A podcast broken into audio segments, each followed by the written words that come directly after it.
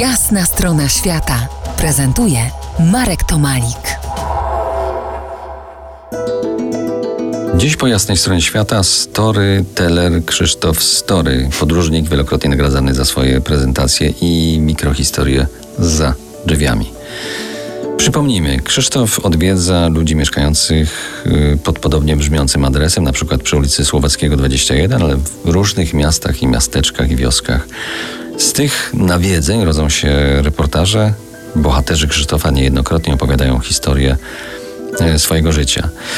Co te historie mogą dać nam, odbiorcom, czytelnikom? Po pierwsze, pukając do takich losowych zupełnie drzwi, nie dostaniemy czy nie otrzymamy najczęściej historii, która będzie newsem, która wyląduje na pierwszej stronie gazet z wielkim migającym nagłówkiem. Natomiast dostaniemy historię absolutnie unikatową.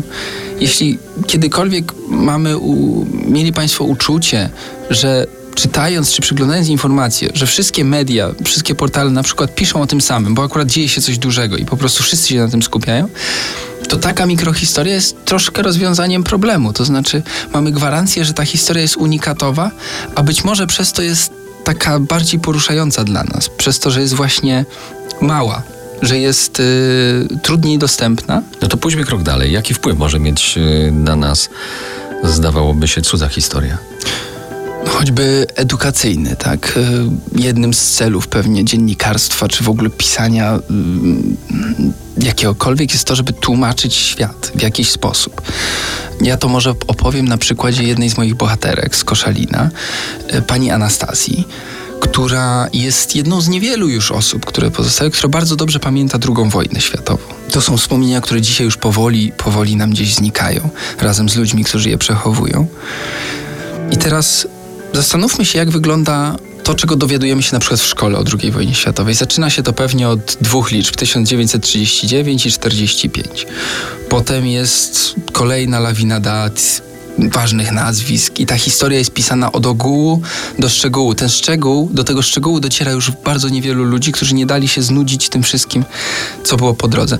Natomiast taka historia, czy gdyby zacząć opowieść o II wojnie światowej od historii człowieka, pani Anastazji, 90-letniej staruszki z Koszalina, to być może to jest barwne, być może lepiej tłumaczy nam świat, nawet jeśli nie wiemy wszystkiego, bo wyobraźcie sobie, że pani Anastazja nie tłumaczy przesiedleń po II wojnie światowej, których miała nieszczęście być uczestniczką czy obiektem, nie tłumaczy tych przesiedleń poprzez tysiące ludzi, poprzez statystyki, nazwiska generałów, daty ważnych rozkazów.